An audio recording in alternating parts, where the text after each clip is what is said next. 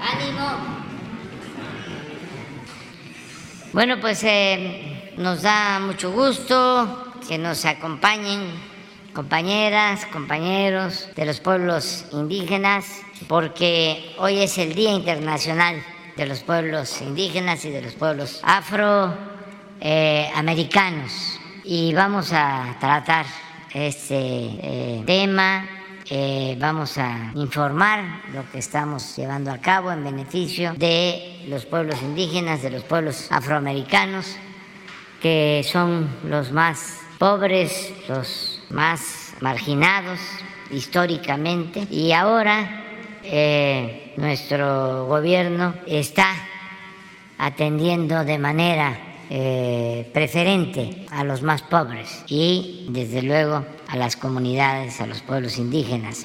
Vamos a, informar sobre eso, eh, pero vamos a iniciar como todos los martes con la situación de la salud. Eh, luego, eh, porque aquí se planteó, se va a informar también sobre el CONACIT. Eh, y ah, finalizamos con la información que nos va a dar Adelfo Regino sobre los pueblos indígenas. Se me pasó este, comentar que sí, antes el informe de siempre sobre, de, estos días, sobre lo que se está haciendo para rescatar a los mineros de, Coahuila, de Sabinas. Y vamos a hablar con Laura Velázquez, que es la Coordinadora Nacional de Protección Civil. Y no, no está el general, pero vamos a presentar también un informe eh, sobre lo que se ha avanzado en sacar agua de los pozos eh, adelante, Laura, te escuchamos. Muchas gracias, presidente. Muy buen día. Buen día para todos y para todas. Continuamos aquí en la mina Pinabete, señor presidente. Eh, estamos en la localidad de Agujitas, el municipio de Sabinas, en Coahuila. Estamos cumpliendo 134 horas de trabajo continuo, eh, en donde no se descansa ni un minuto, trabajando las 24 horas del día para lograr el rescate de los mineros que se encuentran atrapados. El día de ayer, eh, personal de la Secretaría de eh, se sumó a estos esfuerzos eh, con un equipo eh, inmersivo no tripulado. ayer lo comentamos, el, el dron submarino. en el proceso de esta preparación para el ingreso del equipo al Pozo 4, se encontraron con pilotes de, de madera, por lo cual no se pudo llevar a cabo la inmersión del equipo. Eh, por lo tanto, se determinó eh, intentarlo en el pozo número 3, donde desde la superficie se llevó a cabo una videograbación, logrando observar eh, lo siguiente. ojalá que, que, se esté viendo el video. se hizo contacto con la lámina de agua y se determina lo siguiente. No existen condiciones para el ingreso de cuerpos de búsqueda y rescate el día de ayer. se observó gran cantidad de elementos sólidos y turbulencia. El equipo permitirá más adelante eh, videograbar las condiciones de galerías y pozos una vez que eh, se hayan reducido los tirantes de la mina. Es decir, señor presidente, el día de hoy vamos a continuar con el bombeo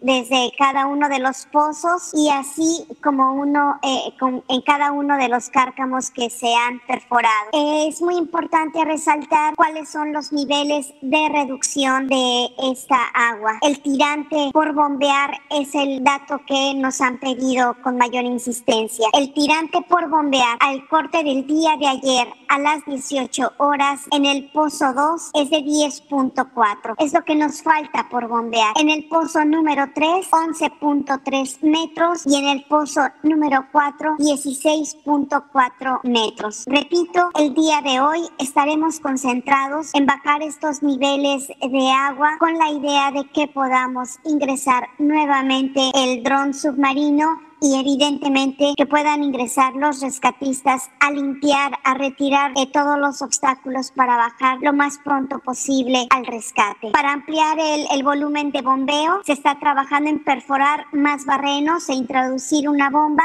Actualmente se avanza con dos en operación, con un con bombeo de, eh, de 100 caballos cada uno y tres en proceso de apertura. Asimismo, se tiene previsto perforar cinco pozos más. El gasto de salida promedio del día de ayer fue de 328 litros por segundo. El total del volumen extraído desde el día 3 de agosto es de 103.666 metros cúbicos. Eh, continuamos trabajando, señor presidente. Somos aproximadamente 603 elementos desplegados en lo largo y ancho de, la mina. Eh, este, eh, estamos elementos por parte de los tres niveles de gobierno. personalmente estamos atendiendo a las familias de los mineros Estamos junto a ellos, atendiéndolos, eh, dándoles alimento, todos los servicios y todo lo que eh, requieran las familias. Eh, ellos están serenos, tranquilos, en la espera de que todo nuestro esfuerzo, todo nuestro trabajo concluya en una noticia favorable lo más pronto posible. Aquí vamos a continuar, señor presidente. Los mantenemos informados de nuestras acciones y de nuestros avances. Muchas gracias. Gracias, Laura. Pues un reconocimiento a todos los que están trabajando, eh, agradecerles mucho lo que hacen, eh, de la defensa, los que están aplicando el plan DN3, también a los voluntarios, a los ingenieros, mineros y un abrazo a los familiares y vamos a continuar, hay que seguir adelante. Tienen el reporte, tienen la reunión de las 8 de la mañana, van a tener la reunión y van a, tener el nuevo reporte de extracción de agua. Claro que sí, así será, señor. Y nos informas. Con mucho gusto. Muy bien. A ver si tenemos lo de el, general. Esto es lo que se está haciendo, lo que se ha venido haciendo eh, para tener el antecedente o recordarlo se inundaron estos pozos de extracción de carbón donde estaban trabajando 15 eh, mineros. La inundación se produjo, eso es lo que se sostiene, porque eh, donde está el pozo 3 hay una mina abandonada desde hace mucho tiempo que acumuló mucha agua y se infiere que en los trabajos que estaban llevando a cabo, este, se perforó eh, una pared sobre esa mina que acumulaba mucha agua y inundó los pozos de carbón. Entonces, eh, cinco mineros afortunadamente lograron salir, casi expulsados por la misma inundación y ya están a salvo, pero diez están atrapados entonces lo primero que se empezó a hacer es eh, sacar el agua de los pozos y se tienen las bombas que se colocaron y eh, lo que nos falta en el pozo 3 son 16.4 metros. Esa es la profundidad. Eh, se va avanzando. En el 2, 27.3, perdón, en el pozo de alivio 27.3, en el 2, 11.3 nos falta y en el pozo 1, 10.4 y se sigue eh, avanzando, ya podemos eh, pensar que mañana, pasado mañana, ya el tirante de agua va a ser de un metro y medio y ya van a poder entrar buzos y rescatistas. Eso es para explicar lo que está eh, sucediendo en la mina. Pues vamos con salud, doctor.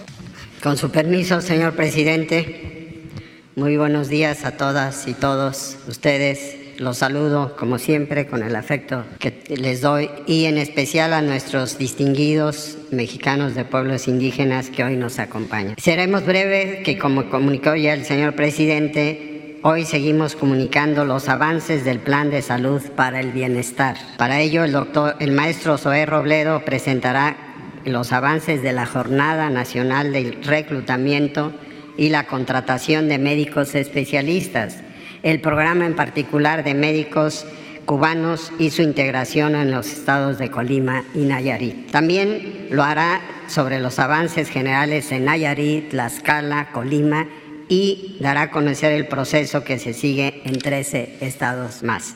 En el segundo punto, el doctor Hugo López Gatel nos mostrará que el estado que guarda la pandemia al, al inicio de la semana epidemiológica 32 y la política de vacunación en nuestro país.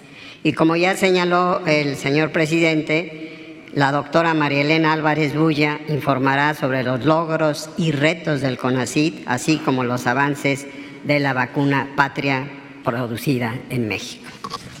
Muchas gracias. Con su permiso, señor presidente, muy buenos días a todos y a todas. Un saludo a todos nuestros compañeros, hermanos de los pueblos eh, indígenas de México en este Día Internacional. Vamos a presentar el Pulso de la Salud, el avance del Plan de Salud para el Bienestar.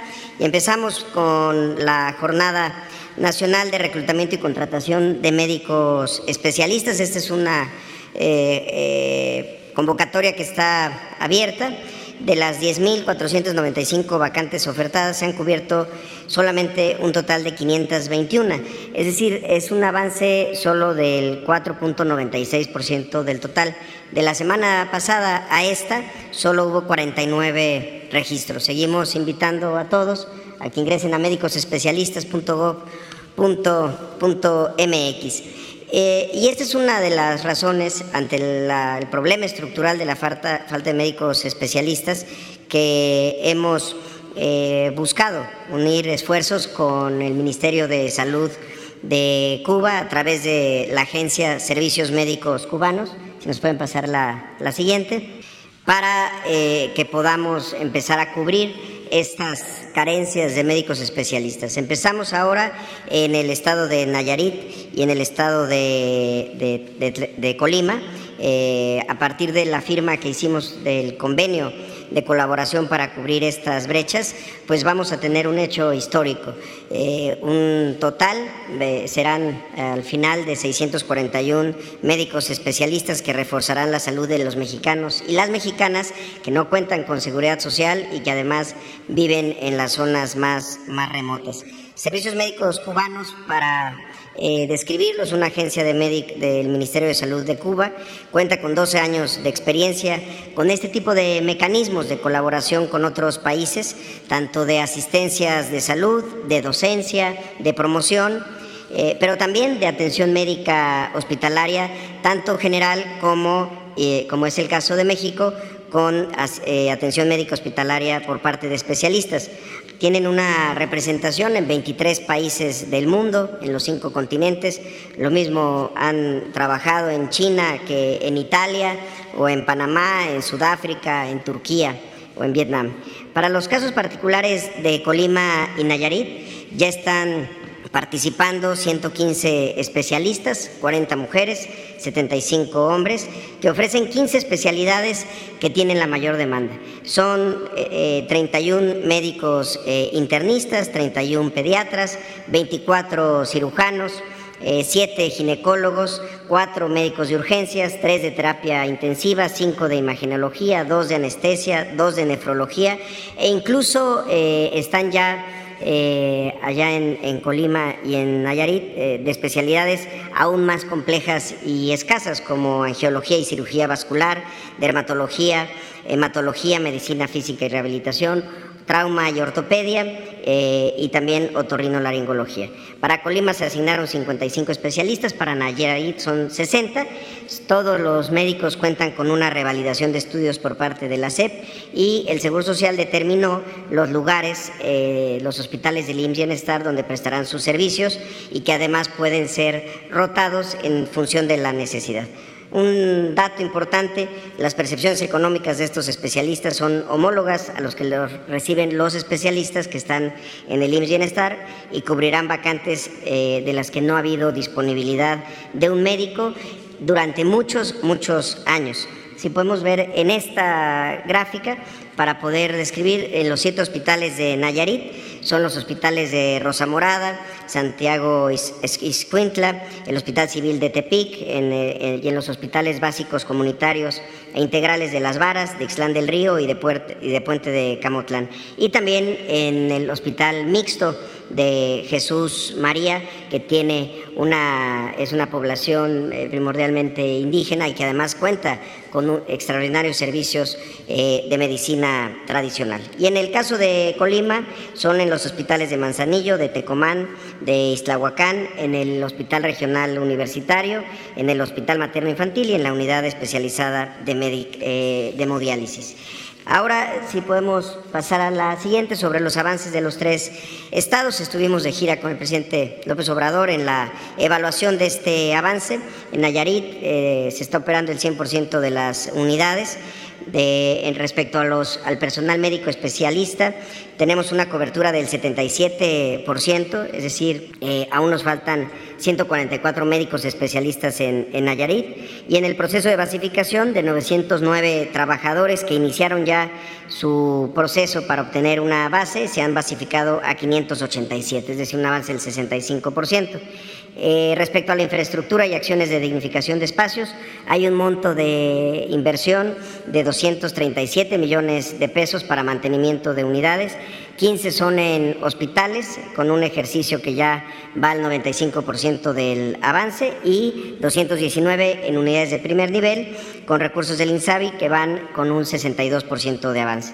El abasto de medicamentos reporta un 95% de recetas surtidas y al momento está el proceso de adquisición de 4.330 piezas de equipo médico por 194 millones de pesos. Tenemos un avance en eso en el primer nivel de 60% y de 45% en el segundo nivel.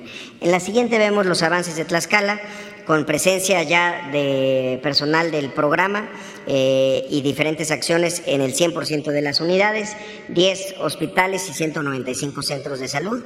Respecto a los médicos especialistas, hay un 75% de cobertura, es decir, contamos con 486 de 648 que necesitamos para que estén en todos los turnos y en todas las especialidades.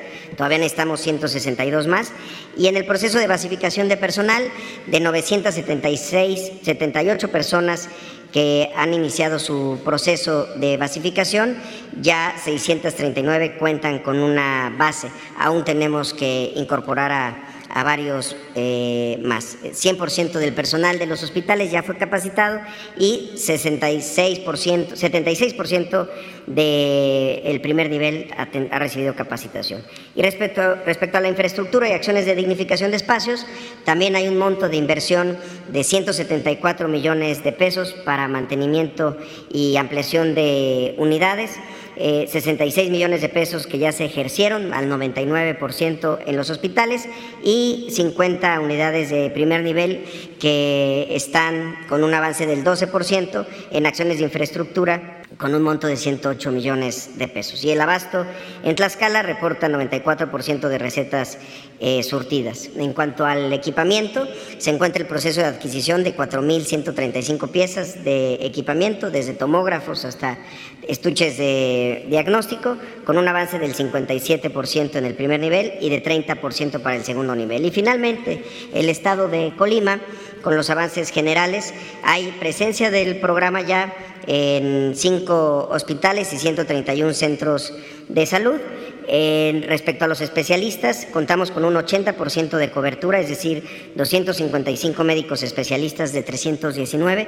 Aquí aún no contamos a los eh, médicos y médicas cubanas que están en Colima, que ya están a partir del día de hoy, justamente están ya eh, en todos los hospitales y que inician sus funciones el miércoles. Están en esta etapa de estos días de, de capacitación y el miércoles pues se incrementará el número de especialistas que se requieren en, en Colima. En la capacitación, el 100% del personal de hospitales está ya capacitado, el 98% en las clínicas y unidades de primer nivel. Y respecto a la infraestructura, hay un presupuesto asignado de 153 millones de pesos para mantenimiento de unidades, cinco de segundo nivel que llevan un 99% de avance eh, se trata de los hospitales, y 68 unidades de primer nivel, que tiene un avance del 12.5% con un monto de 103 millones de pesos. Finalmente, en el tema del abasto, se reporta un 94% de recetas surtidas en todo el Estado, eh, con un incremento también en el número de, claves. Y en cuanto a equipamiento, estamos en el proceso de adquisición de 3.666 eh, equipos médicos, con un avance del 17% en el nivel y del 15% en el segundo nivel de atención. Sería todo por mi parte, señor presidente. Muchas gracias y buenos días. Con su permiso, presidente. Maestro, buenos días. Compañera, compañeros, muy buenos días. Buenos días a todas y todos. Saludo con mucho respeto y admiración a los pueblos originarios de México. Durante la pandemia de COVID-19 nos mostraron formas de organización y de colaboración solidarias que son realmente ejemplares y permitieron hacer un frente común contra esta pandemia. Sin embargo, también por las condiciones sociales y de vida eh, que históricamente tienen nuestros pueblos originarios y las comunidades afromexicanas, también sufrieron grandes embates de la COVID-19. Mi saludo en este Día Internacional en homenaje a ellas y ellos. Vamos a ver sobre la pandemia de COVID-19. La noticia sigue siendo positiva, ya llevamos cuatro semanas, un mes completo de reducción, llegamos al punto ACME, al punto máximo de transmisión de esta quinta ola en la semana 27. En este momento estamos en la semana 32. La semana 27 fue al inicio de julio, del 3 al 9 de julio. Y lo que podemos ver en nuestra gráfica, en nuestra curva epidémica de agregación semanal, es este descenso que se ve en el extremo derecho de la gráfica, donde cada vez hay menos casos en cada una de las semanas. En la siguiente lo que vemos es la hospitalización. También estuvimos muy lejos de llegar a una situación difícil de ocupación hospitalaria. Llegamos solo hasta 16% de ocupación en camas generales y hasta 5% en el promedio nacional en camas con ventilador. Pero ya vemos el descenso, incluso en camas con ventilador, que son las de más larga ocupación, ya pasaron a 4%, mientras que las camas generales están en 12% de ocupación en el promedio nacional, con esa tendencia a la reducción. Y el desenlace más desafortunado de una epidemia, que es la pérdida de la vida, también muestra ya, afortunadamente desde hace dos semanas, esta reducción constante en las semanas 29, 30 y lo que va de la 31, conforme se vayan acumulando los datos que procedan de las entidades federativas. Pero ya vemos también en las defunciones una tendencia progresiva a la reducción. Por su parte, en la vacunación seguimos avanzando. El promedio nacional de cobertura es de 80% para todos los grupos de edad elegibles, que son desde 5 años de edad en adelante. Los compartimentos de 18 y más años de vida con 91%, 62% para 12 a 17 y lo que cambia en este momento más rápidamente porque va aumentando es la cobertura de vacunación justamente niñas y niños de 5 a 11 años, donde ya tenemos 34%. Y lo último, un recordatorio de los refuerzos, se alcanzó 70% de la cobertura de refuerzos, eso es 56.8 millones de personas que recibieron sus dosis como refuerzo que les permitirá tener mayor duración de la inmunidad. Esto es todo, presidente. Buenos días, presidente, con su permiso. Buenos días, doctor Jorge Alcocer y compañeros. Es un honor para mí estar aquí frente a representantes de los pueblos indígenas que pues guardan una sabiduría muy importante y con quienes desde el CONACIT estamos estableciendo un diálogo profundo de saberes en favor de nuestro país. Vamos a resumir los logros y retos del CONACIT en estos primeros tres años y medio, eh, con énfasis, obviamente, por el día de hoy en el tema de la salud. De acuerdo al Plan Nacional de Desarrollo del 2019 al 24, el objetivo central de CONACIT es promover la investigación científica y tecnológica, apoyar a estudiantes y académicos con becas y otros estímulos en bien del conocimiento y coordinar el Plan Nacional para la Innovación en beneficio de la sociedad y del desarrollo nacional. Es una entidad pública estratégica y transversal que depende directamente del señor presidente de la República que es parte obviamente del gobierno federal para el desarrollo soberano con justicia social y cuidado ambiental.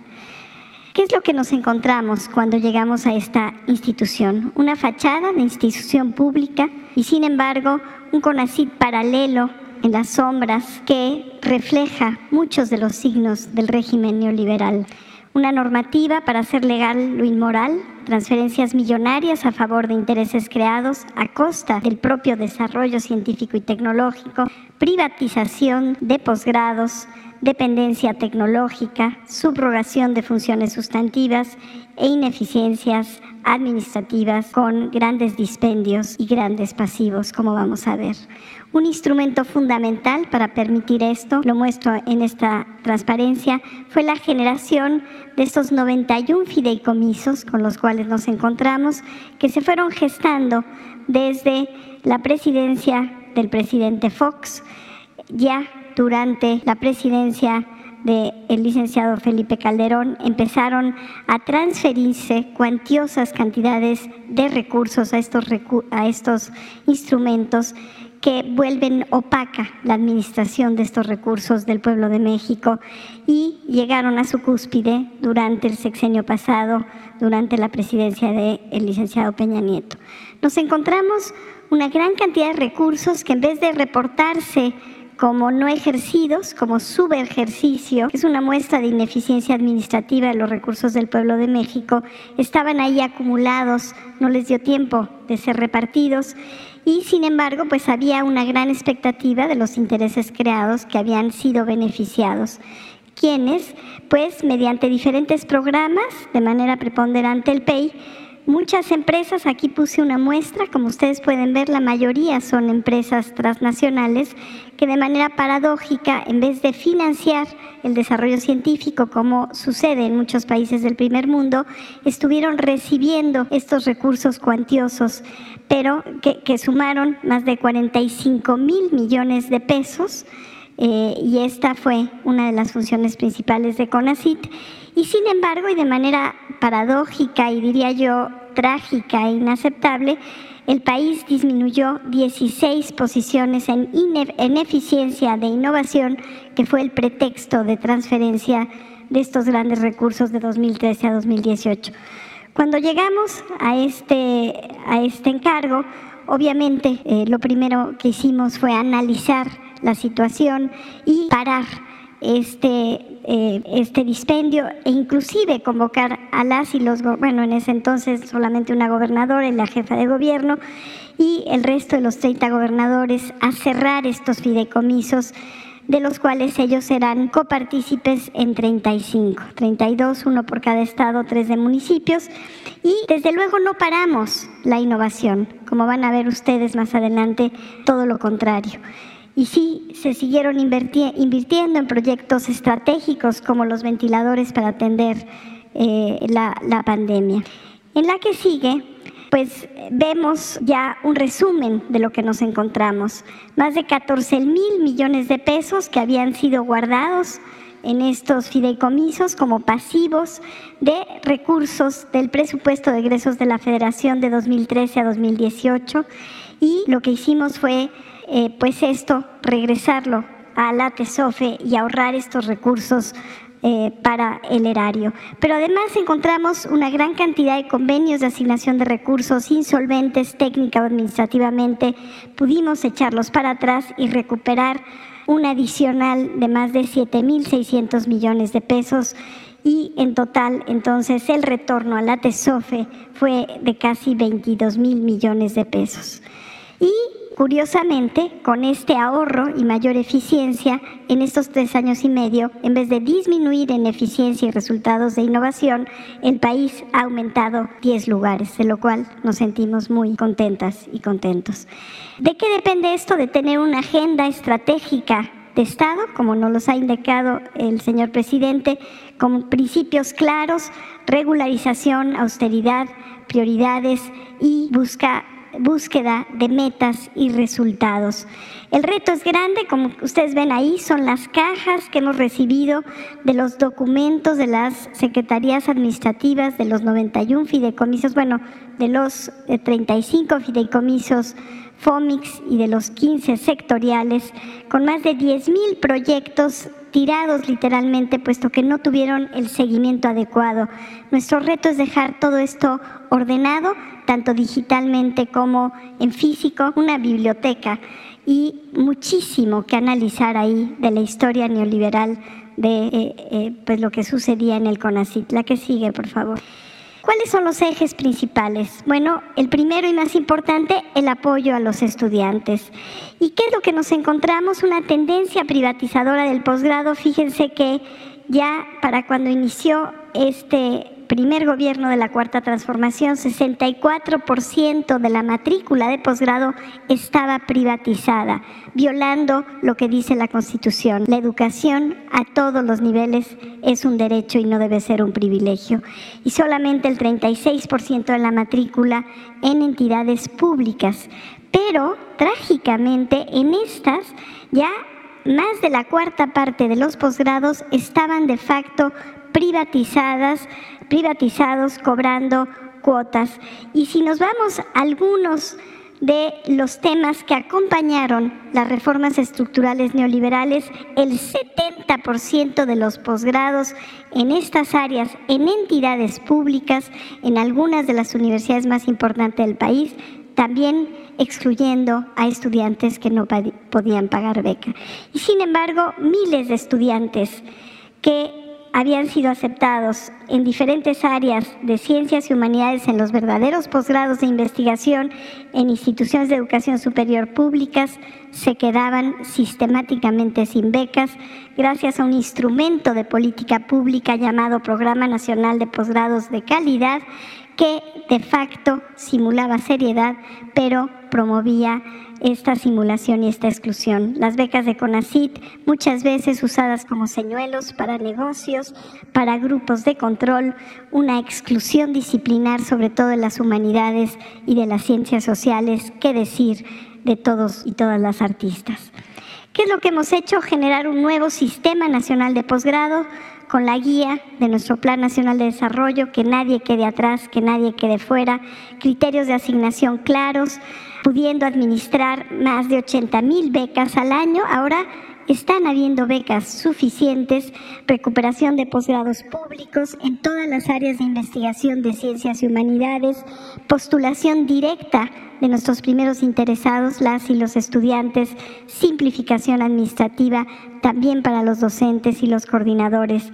Si ustedes comparan el acumulado de recursos públicos destinados a apoyar a estudiantes de universidades, y aquí también se apoya a universidades de bajos recursos de universidades privadas, pues la diferencia es muy, muy clara y contraduce todas las noticias falsas que vemos en los medios.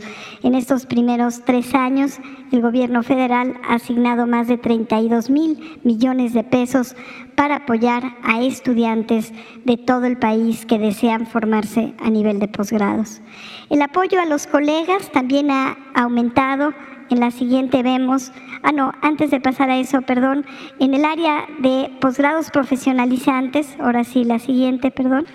El énfasis ha ido hacia áreas como la salud, en las cuales el neoliberalismo también nos dejó sin los profesionales que necesitábamos, por ejemplo, los médicos. Entonces hemos aumentado el número de becas en las áreas de salud y además, por mandato del señor presidente, se ha iniciado un programa de becas a médicos para que se especialicen en el extranjero.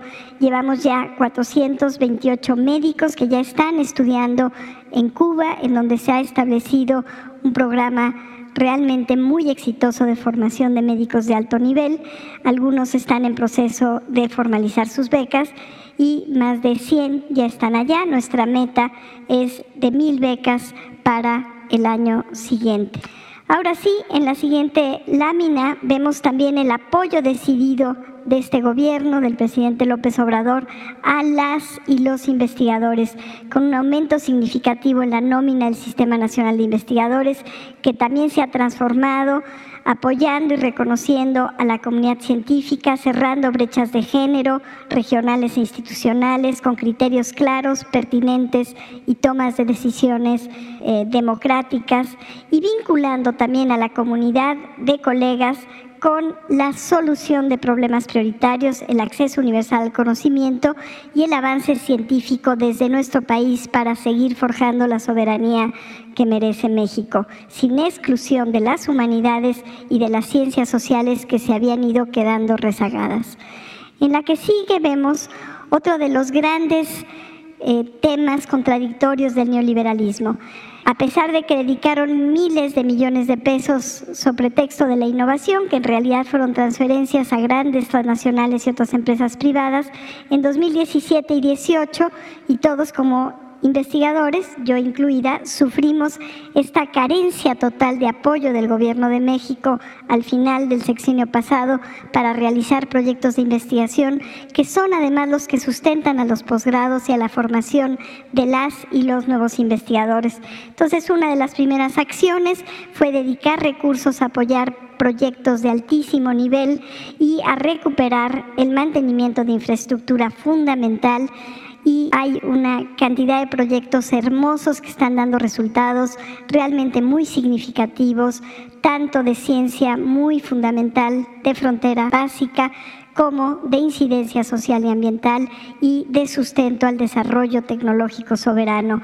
Pongo ahí un ejemplo, investigación de punta para la conservación y el estudio del patrimonio cultural o el conocimiento de nuestra riquísima flora y fauna temas que también fueron muy abandonados durante el régimen pasado. Adelante, por favor. De manera muy significativa, contrastamos aquí lo que se hacía mediante 35 fideicomisos llamados FOMIX, supuestamente encargados de atender las necesidades regionales.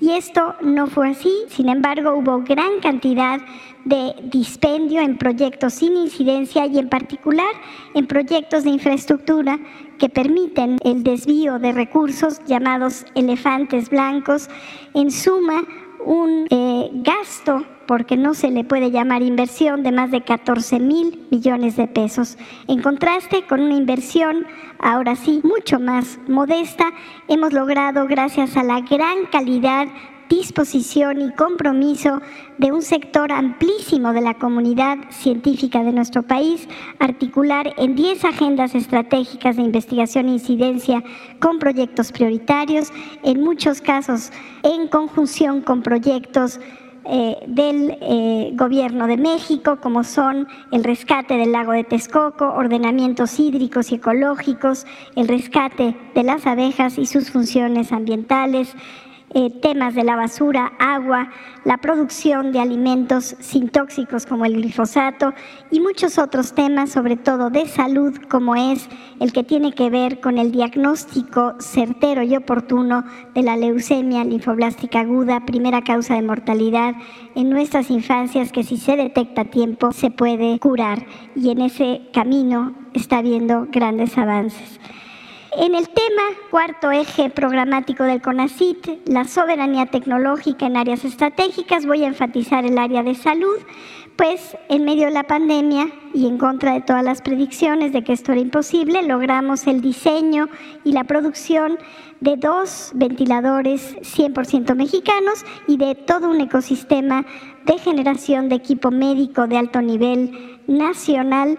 Tenemos ya ubicados en 92 hospitales públicos. Estos ventiladores han atendido a más de un millón de horas eh, de ventilación en pacientes en riesgo por COVID y están siendo la base para la generación de empresas nacionales para salvar vidas que van a implicar grandes ahorros al erario y además retornos de valor al pueblo de México. Tenemos otros desarrollos muy rápido, menciono algunos, un stent mexicano para atender enfermos con infarto, torres de alto flujo para oxigenación, biocerámicos para la regeneración ósea y cicatrización, biosensores para la detección de virus, antivenenos, y otros sueros.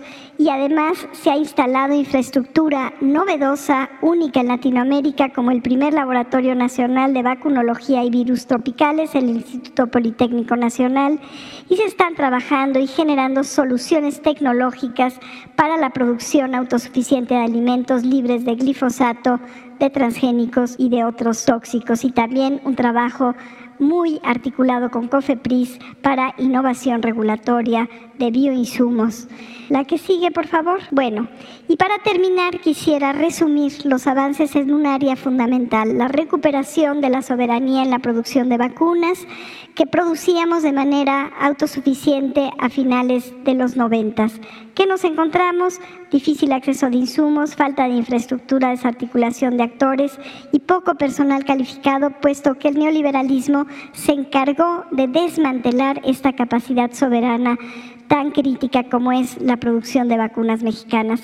Esto es todo lo que hemos tenido que remontar, articular y generar nuevas capacidades científicas, laboratorios y centros públicos, plantas industriales en acuerdos transparentes y patrióticos con empresas muy comprometidas en el país y el instalar sitios de investigación clínica, pero para el interés público general y no para servir a las grandes transnacionales. Esto permitirá tener vacunas no solamente en contra del COVID, sino de otras enfermedades, vacunas con diferentes formulaciones adecuadas a las diferentes poblaciones de mexicanas y mexicanos y además ir actualizando estas vacunas, puesto que las eh, enfermedades virales son muy dinámicas. En la que sigue muestro la articulación imprescindible y muy sustantiva con la COFEPRIS, con quien hemos establecido mesas de trabajo que aseguran altos estándares en los desarrollos estratégicos para el país, con un compromiso con la salud del pueblo de México. Esta articulación interinstitucional implica una alianza estratégica puesto que nos permite asegurar que el conocimiento se traduzca realmente en el bienestar general de nuestro pueblo. Y eh, además, gracias a los grandes logros y avances de la COFEPRIS, han logrado que esta autoridad sea considerada, considerada ahora de alto nivel eh, en el ámbito internacional. Ya en torno a patria, ¿qué es lo que hemos avanzado? Eh, gracias a una convocatoria que hizo el CONACIT y localizó los desarrollos y capacidades instaladas en nuestro país más promisorios para poder recuperar esta soberanía en vacunas. Detectamos varios, cinco de estos tres han seguido con bastante éxito y el más avanzado es el que tenía en desarrollo una empresa nacional de alto nivel de base científica y tecnológica, Avimex, con quien hemos establecido una alianza muy importante en favor de la salud pública de nuestro país. El presidente de la República la nombró patria y resume muy bien eh, pues todo lo que implica este esfuerzo. Se han pasado las fases preclínicas con éxito en animales, demostrando seguridad y eficacia. La fase 1 ya en personas voluntarias que han ayudado a este desarrollo, demostrando que es un desarrollo vacunal seguro y que genera protección en humanos. Y hemos ya concluido con éxito la fase 2, que demuestra que Patria puede usarse como refuerzo y que reafirma lo que encontramos en la primera fase, que es segura cuando se pone como refuerzo habiéndose usado cualquiera de las vacunas que se han puesto en nuestro país y tiene además capacidad protectora. Y vamos ahora hacia la última fase de investigación clínica. Les muestro en esta transparencia que una vez que hemos demostrado que este desarrollo vacunal se puede utilizar de manera segura y potencialmente eficaz, de manera eficaz, para generar anticuerpos en contra de este virus SARS-CoV-2 que causa la enfermedad COVID-19 para todas las plataformas que se han usado en nuestro país. Eh, y a pesar de que implicó un reto muy fuerte el desarrollar este ensayo clínico en medio de la ola de Omicron y a la vez que iba avanzando rápidamente para salvar vidas el Plan Nacional de Vacunación, se pudo terminar esta fase. Este, en la siguiente muestro ya cuáles van a ser las condiciones para poder participar en la última fase eh, del estudio clínico para podernos dirigir hacia la probable aprobación de uso de emergencia de este desarrollo vacunal patria.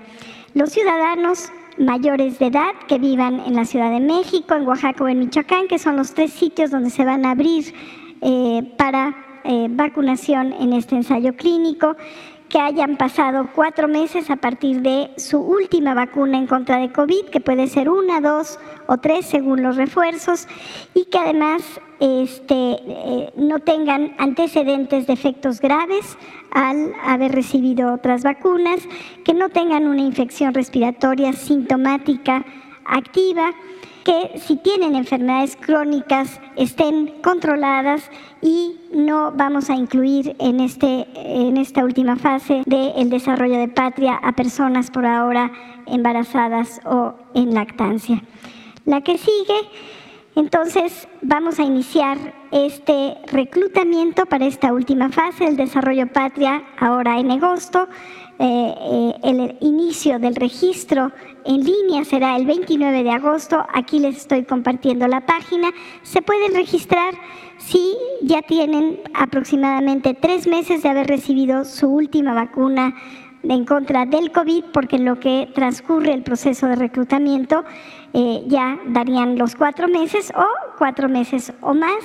Y finalmente quiero enfatizar que nada de esto hubiera sido posible, desde luego, sin el trabajo eh, con gran liderazgo de esta empresa mexicana con base científica y tecnológica, pero también de la alianza estratégica con la Secretaría de Salud, COFEPRIS, la Secretaría de Marina, en donde esperamos montar un sitio nuevo para investigación clínica, la SEDENA, que nos va a ayudar ahora al reclutamiento, el IMSS, en donde está ya funcionando un sitio público para ensayos clínicos de manera muy exitosa varias otras instituciones de salud, el INER, los Institutos Nacionales de Salud Pública, la Universidad Nacional Autónoma de México, la UACM y instancias también internacionales que como en todo desarrollo científico han sido también importantes y algunas instancias también de salud privadas con quien hemos establecido alianzas para el avance de los ensayos clínicos. La que sigue simplemente sintetiza lo que es este nuevo CONACIT, CONACHE, Consejo Nacional de Humanidades, Ciencias, eh, Tecnologías e Innovación, quisiéramos que se fuera el nombre, ahora que esperemos se apruebe la primera Ley General de Humanidades, Ciencias, Tecnologías e Innovación. Promovemos el avance riguroso del conocimiento desde nuestro país con compromiso social y ambiental, fortaleciendo nuestra soberanía.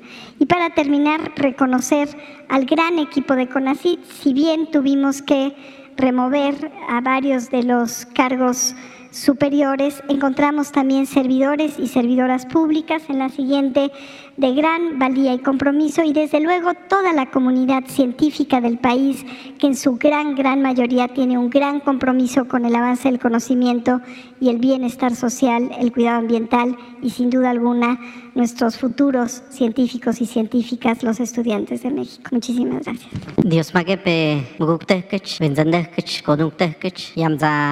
Agro kenyak oyam akoshen ma jok chu yoy agesh me koyam ya kamet ya shredun anosh me goh me zop agrak ediamet ne goh shon ni ma jogon hatu nen di tanabien al licenciado Andrés Manuel López Obrador mochaden ne vim de koh dus mukte ke chama agdo kot gdo kan me vin kahanyak koyam na ishnabiotme chat peshev con su permiso presidente quiero en primer término agradecer la distinguida presencia de una comisión representativa de autoridades indígenas que nos acompañan el día de hoy en ocasión del Día Internacional de los Pueblos Indígenas y de manera particular a la autoridad comunal de Santana Tlacotenco de Vía Milpalta que nos honran con su presencia. Y hoy que es un día muy especial para nosotros. Eh, queremos informar a ustedes eh, las importantes acciones que realiza el gobierno de México, el gobierno que encabeza el presidente Andrés Manuel López Obrador, que pone en práctica este principio de que por el bien de todos, primero los pobres, los más humildes y olvidados, en especial los pueblos indígenas. Y en este sentido, informarles a ustedes en la siguiente lámina que los programas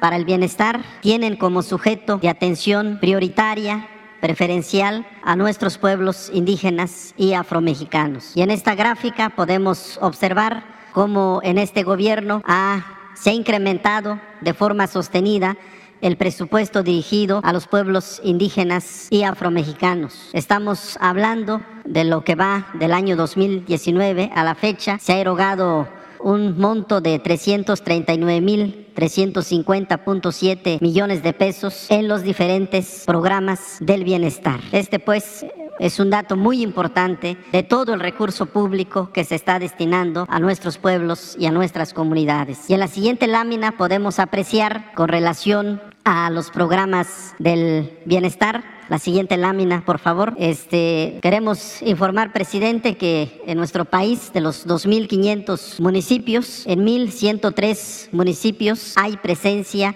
de población indígena y afromexicana. Y en ellos, en estos 1.103 municipios, se apoya un total de 5.617.849 beneficiarios este, de todos los programas del bienestar, eh, lo que significa que cada hogar indígena o afromexicano recibe en promedio tres apoyos como mínimo. Aquí está la gráfica en donde mostramos los municipios con presencia indígena y afromexicano, en total Estamos hablando de 1.103 municipios. En todos hay atención a nuestros pueblos y comunidades, lo que significa el 100%. También está aquí el dato de hogares indígenas y afromexicanos. Tenemos 2.053.923 hogares indígenas. También en todos estos está llegando, por lo menos, como usted lo ha afirmado, un programa del bienestar. Y en cuanto a la población beneficiaria, de Estamos hablando de un universo total de 8.648.045 personas indígenas y afromexicanas en estos 1.103 municipios. Y bueno, como ya lo hemos señalado, 5.617.849 personas este, son los que están siendo beneficiarios a través de estos diversos programas del bienestar. En la siguiente lámina podemos apreciar estos 17 programas algunos de ellos tienen un impacto muy grande en nuestros pueblos, en nuestras comunidades, como es el programa de la pensión para adultos mayores. Estamos hablando de 1.498.012 adultos mayores que se benefician de este programa. El caso de las becas del nivel básico, estamos hablando de 1.659.027 estudiantes indígenas del nivel básico. También el programa de producción para el bienestar, estamos hablando de 871.346 personas. Y en el caso del programa Sembrando Vida, que ha sido muy importante para eh, el, desarrollo de la producción y de la economía en las regiones indígenas, estamos hablando de 246.275 beneficiarios. Son algunos de los ejemplos, pues, del alto impacto y de la población beneficiaria en el contexto de las regiones indígenas. Y esto es lo que nos da la cantidad de 5.617.849 personas. En este año nos ha informado el maestro Carlos Torres en este año eh, en las regiones indígenas a través de estos programas se ha invertido alrededor de 56 mil millones de pesos. Esa es la información que nos han proporcionado. También este, queremos informar con relación a este importante plan de justicia del pueblo yaqui. este plan eh, pues fue eh, firmado un conjunto de, de, 20 acuerdos entre el presidente de México eh, a nombre del gobierno de la República y las ocho autoridades tradicionales del pueblo yaqui en tres temas importantes como es la tierra y el territorio, el derecho al agua y el bienestar integral. Y presenta actualmente los siguientes avances. En cuanto al tema de la tierra y el territorio, como es del conocimiento público, el día 29 de septiembre del año 2021, en ocasión de la petición de perdón que hizo el presidente de México al pueblo yaqui en Bican Pueblo, en territorio yaqui, allá en el estado de Sonora, se expidió el decreto mediante el cual se entregaron 1.493 hectáreas de tierras que ya han sido físicamente entregados a los ocho pueblos yaquis. También se ha logrado la reversión de, 37, de 305 hectáreas de tierras en un predio conocido como La Cuchilla, que lamentablemente en el año de 1997, en el gobierno del, presidente Ernesto Cedillo Ponce de León, les fueron expropiadas a las comunidades yaquis. Y en este mes, en este mes de agosto, tenemos previsto que eh, se puedan adquirir aproximadamente 34 mil hectáreas de tierras que eh, serán transferidas, entregadas al pueblo yaqui con una inversión eh, de 350 millones de pesos. En la siguiente lámina están los avances sobre el tema del agua se ha empezado a construir el acueducto Yaqui, que tendrá una longitud de 160 kilómetros, con una inversión de 2.200 millones de pesos. Este acueducto pues servirá para que el pueblo yaqui tenga agua para el consumo humano. Este, también eh, se está eh, empezando la construcción del distrito de riego número 18, cuyo titular es el pueblo yaqui, y será transferido hacia sus autoridades y sus instituciones tradicionales. Este distrito de riego pues es para el cultivo, para la agricultura en territorio yaqui y estamos hablando de una inversión de alrededor de 7 mil millones de pesos. Esto es pues el trabajo que está iniciando con relación al derecho al agua del pueblo yaqui. Y en cuanto al bienestar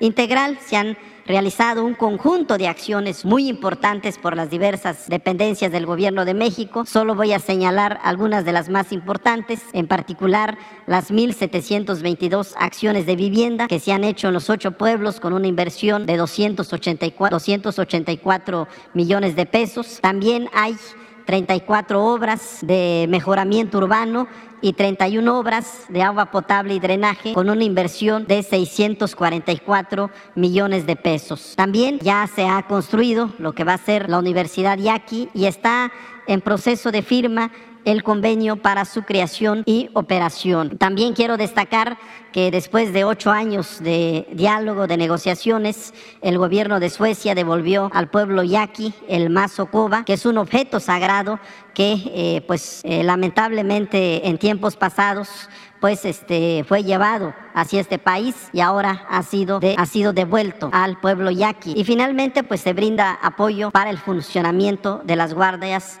tradicionales yaquis. Y también con base ya en esta experiencia del pueblo yaqui. También se están eh, construyendo otros planes de justicia, como es el caso del pueblo Seri, el Guarijillo, el Mayo.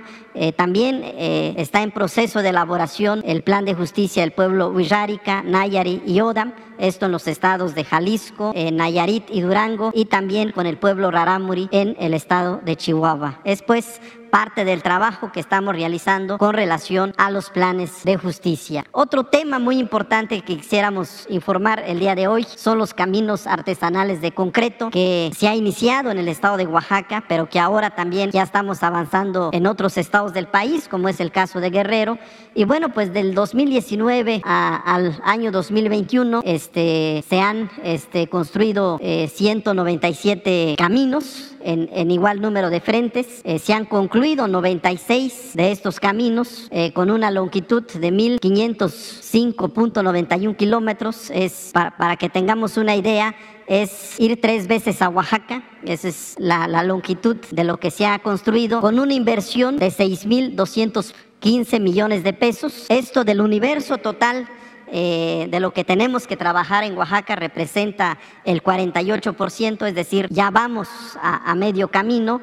Este, se han creado 44.384 empleos, se han beneficiado 328 comunidades y eh, un total de 542.596 beneficiarios. Eso hasta el año 2021. Ahora en el año 2022 pues tenemos 124, eh, tenemos 155 frentes de trabajo. Pensamos concluir 41 caminos eh, con una longitud de 711.6 kilómetros y una inversión de 3.373.23 millones de pesos. Este, el número de empleos que se está creando en este año es de 12.500, este, el número de comunidades beneficiarias 138 y de eh, beneficiarios, de personas beneficiarias, estamos hablando de 113.500 69. Y también, pues también ya tenemos la proyección hacia el año 2023, 2024, porque eh, el encargo que nos ha pedido el presidente es que podamos eh, comunicar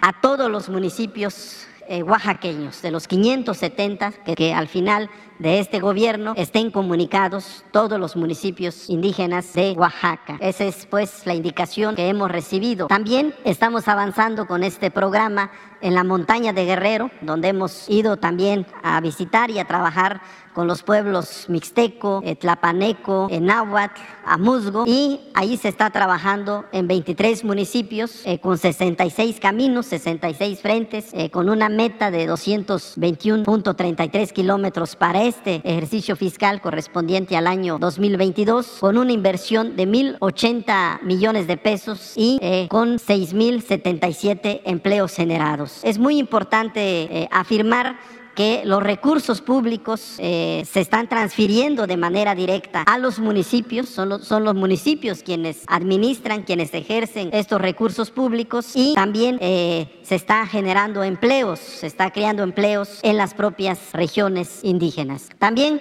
una cuestión que quisiéramos informar el día de hoy es este importante proyecto denominado Camino de Benito Juárez, que es un homenaje cívico que ha anunciado el presidente en su última visita el día 20 de marzo de este año al pueblo de Guelatao de Juárez.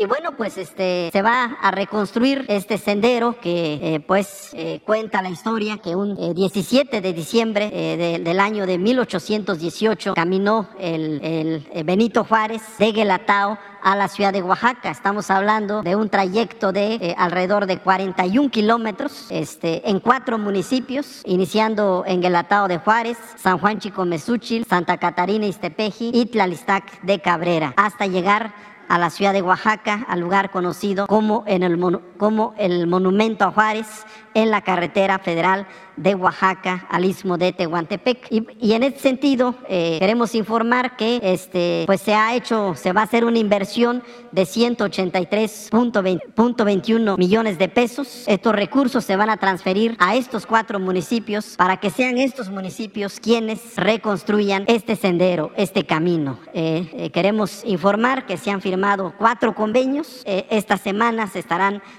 depositando los recursos públicos y esperamos que la siguiente semana pues esté empezando con la construcción de las obras. Adicionalmente, el, Instituto Nacional de los Pueblos Indígenas pues tiene, eh, ha dado apoyos en todo lo que tiene que ver con el patrimonio cultural, con la música, con la lengua, con la medicina tradicional. Estamos hablando de, de 1.737 acciones y proyectos con una inversión de 170 millones de pesos y 34.684 beneficiarios. Aquí yo quisiera destacar que en este gobierno se han creado dos importantes radiodifusoras culturales indígenas, uno de ellos llamado La Voz de los Chontales, que fue inaugurado por el presidente el día 28 de febrero del año 2020. Aquí se invirtió 13 millones de pesos y bueno, pues es una radio muy emblemática porque eh, sirve de instrumento de comunicación en toda la región chontal del estado de Tabasco. Y recientemente La Voz del Río Yaqui, que inició transmisiones el día 28 de septiembre del año pasado,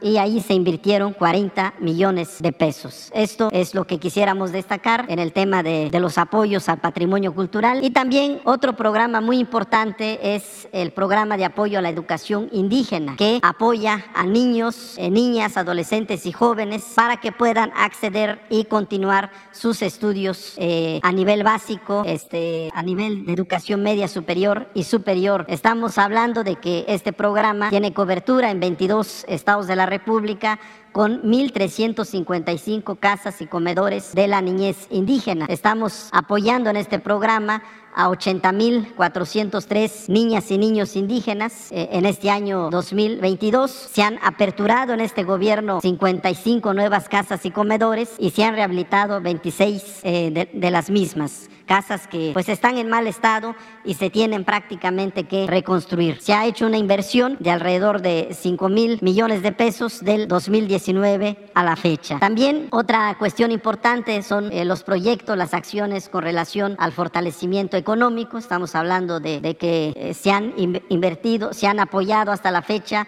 6.620 acciones y proyectos con una inversión de 954 millones de pesos. Eh, estamos hablando de 61, 61.294 personas beneficiarias en 3.509 comunidades. Aquí yo quiero informar, presidente, que los recursos se transfieren directo a nuestros pueblos, a nuestras comunidades, a través de sus autoridades e instituciones tradicionales, para que sean ellos quienes los ejerzan en concurso con la comunidad y desde luego bajo el cuidado y la vigilancia de nuestras asambleas comunitarias. Eh, finalmente, quisiéramos, presidente, informar eh, la cuestión, este encargo de, la, de crear la Universidad de las Lenguas Indígenas de México, que pues fue anunciado el día 9 de febrero del año 2020 en ocasión del diálogo que se sostuvo con los pueblos nahuas de Milpa Alta.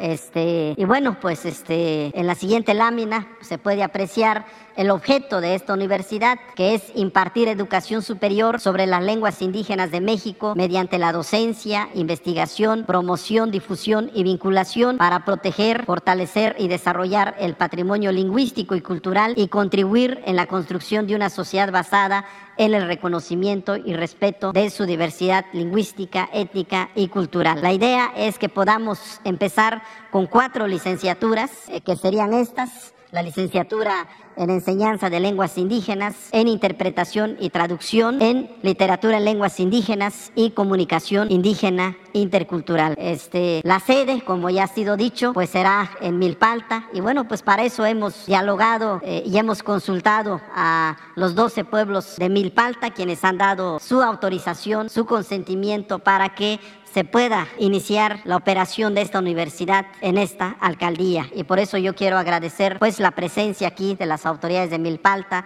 en particular la autoridad comunal de Santana Tlacotenco, que es donde este, pues estaría ubicado esta universidad en el paraje conocido como Chichicuautitla, eh, que es un terreno que ha sido donado por la señora Susana Flores Alvarado, quien también se encuentra aquí eh, con nosotros en este evento. Le agradecemos mucho, eh, doña Susana, por este, este gesto de generosidad y de solidaridad.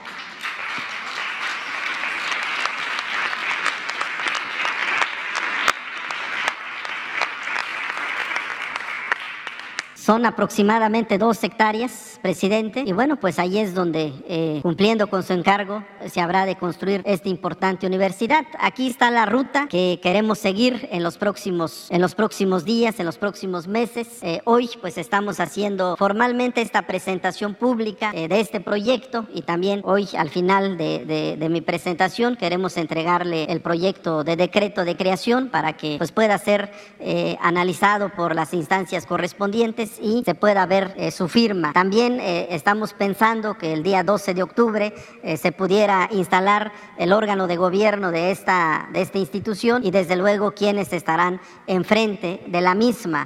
queremos sacar la convocatoria para la primera generación de estudiantes en noviembre de este año en, en, la idea de que el 21 de febrero pudiéramos iniciar con las inscripciones y el inicio de actividades escolares para el día 21 de marzo del año 2023. Esta es este, pues la ruta que hemos trazado, presidente. Se convocó a un grupo interinstitucional donde también participó aquí eh, el equipo de la doctora Elena de la CONACYT. Este, quiero agradecer que, que, en este, este proyecto fue coordinado por el profesor eh, Natalio Hernández, el SNAUAC, este, y por el doctor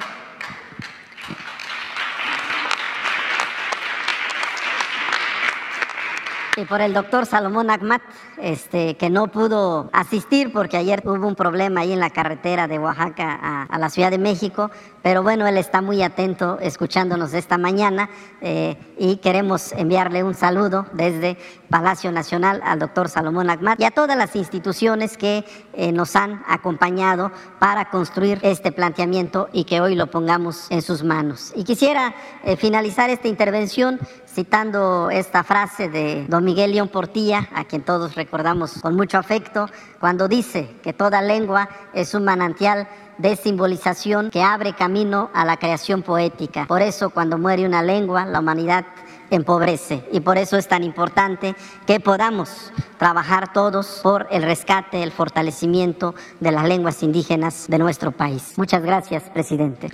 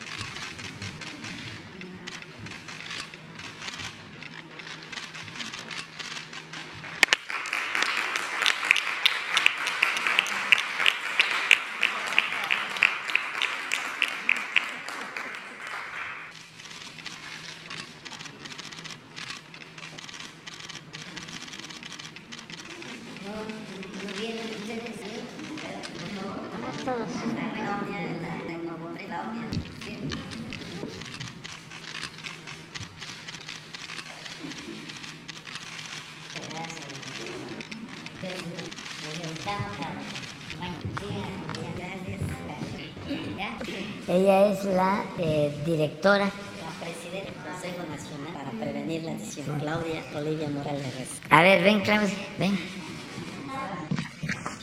¿Por qué no te presentas ya? Que, es que cumplimos, cumplimos con el compromiso Claro que contigo. Será un gusto. Kiaku kiekatari México kiekarim tama ikaniu kiremeta enie nebraga México guapaite Palacio de Gobierno. Muy buenos días a todas, a todos y a todos los presentes. En primer lugar, agradecer eh, a nuestro presidente Andrés Manuel López Obrador por darme la confianza y designarme como presidenta del Consejo Nacional para Prevenir la Discriminación, un nombramiento que recibo con mucho orgullo eh, y con reiterarle mi compromiso para desde el CONAPRED trabajar por prevenir la discriminación. Todas estas causales que han sido muy constantes, eh, el erradicar el discurso de odio, el racismo, eh, que va dirigido hacia los grupos históricamente discriminados. Entonces, señor presidente, pues agradecerle por esa designación y tenga la certeza que desde ahí estaré trabajando para lograr una sociedad igualitaria. Pamparios.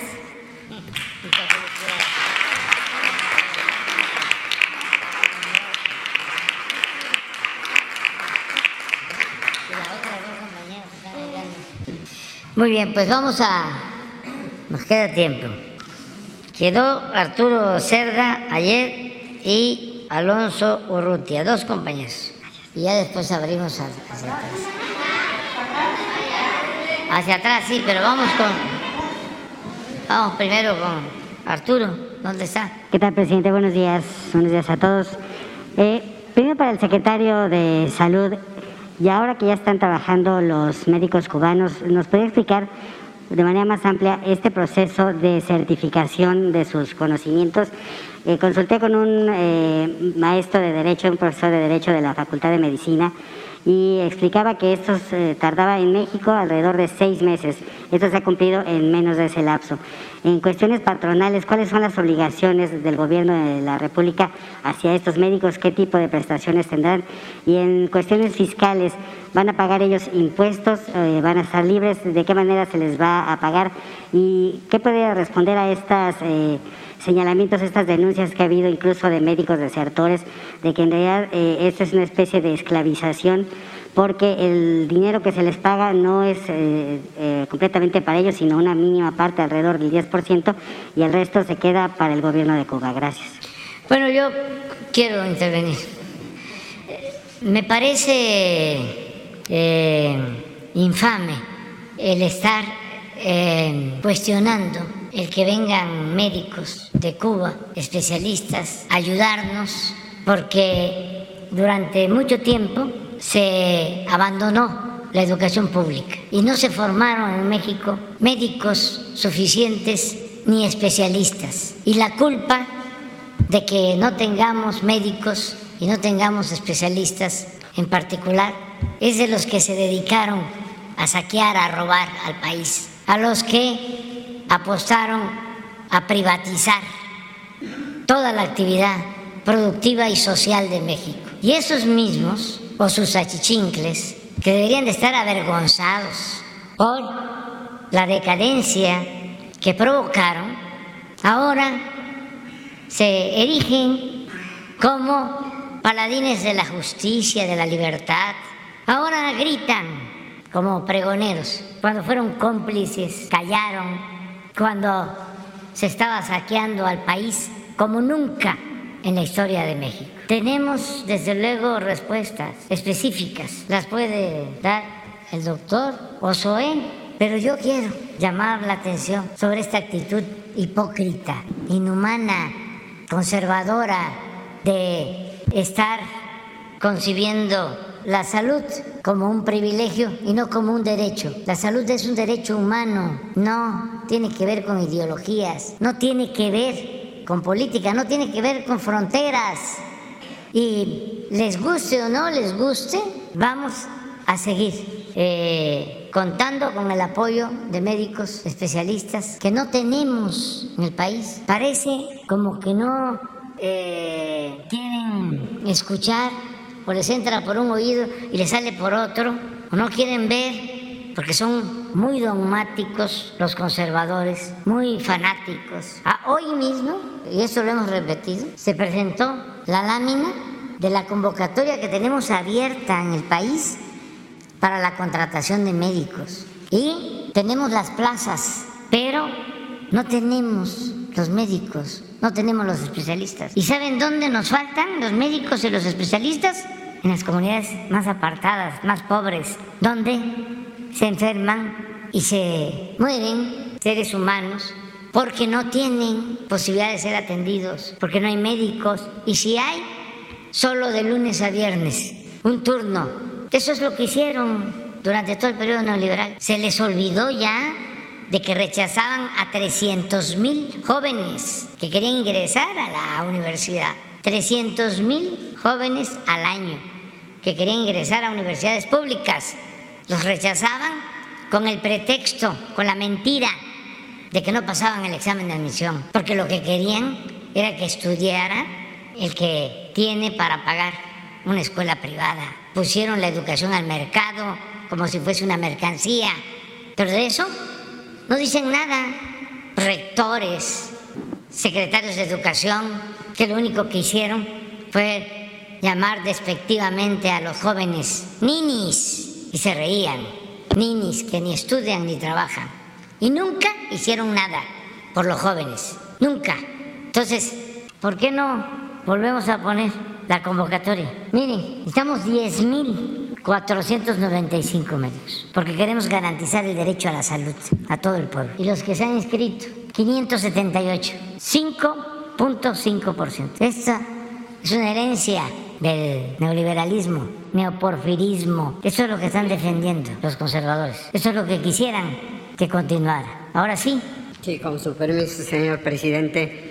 Pues solo lo conceptual y básico lo ha señalado el señor presidente. Vamos de raíz a resolver el problema, no nos quedamos hacia un lado, sino hacia adelante. Y les voy a mencionar que tenemos una beta muy importante para este camino, para los logros. ¿Y cuáles son los logros? Les recuerdo, tenemos una falta un déficit de 154 mil especialistas de acuerdo no a mi opinión, sino a las de las autoridades de otros países. Y 34 mil médicos generales.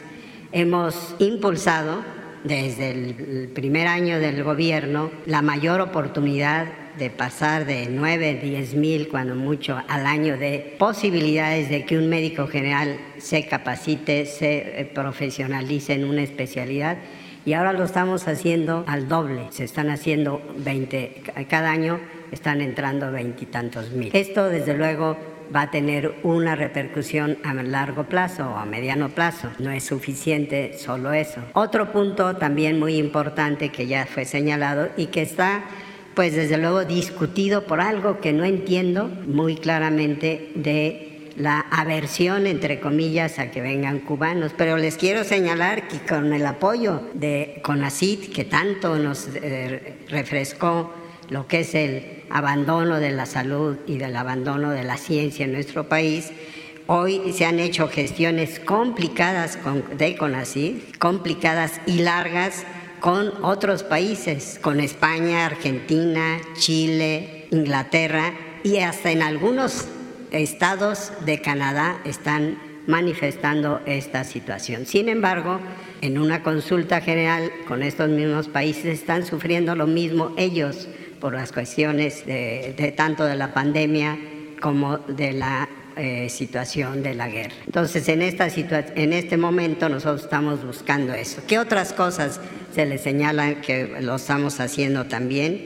Pues el esfuerzo de repatriar médicos de otros países, por diferentes razones, y a mí me, me consta que en algunos países donde tuve la oportunidad de siempre de estar o he tenido de, eh, con los mexicanos residentes ahí. Muchos son médicos, muchos estuvieron eh, o están ahí y están repatriándose y los que se están repatriando, mis respetos, han vencido el canto de las sirenas de estar en otro país y sin embargo regresan a su país y son de primera línea. Y, y termino señalando que hay una gran beta, una gran beta de, de, seguir yendo a la raíz, que son las escuelas, las universidades de salud, las escuelas de salud, que eh, la doctora Raquel Sosa eh, eh, guía desde, hace, desde el inicio del, del, gobierno con las escuelas Benito Juárez y que están actualmente ya generando la preparación de estudiantes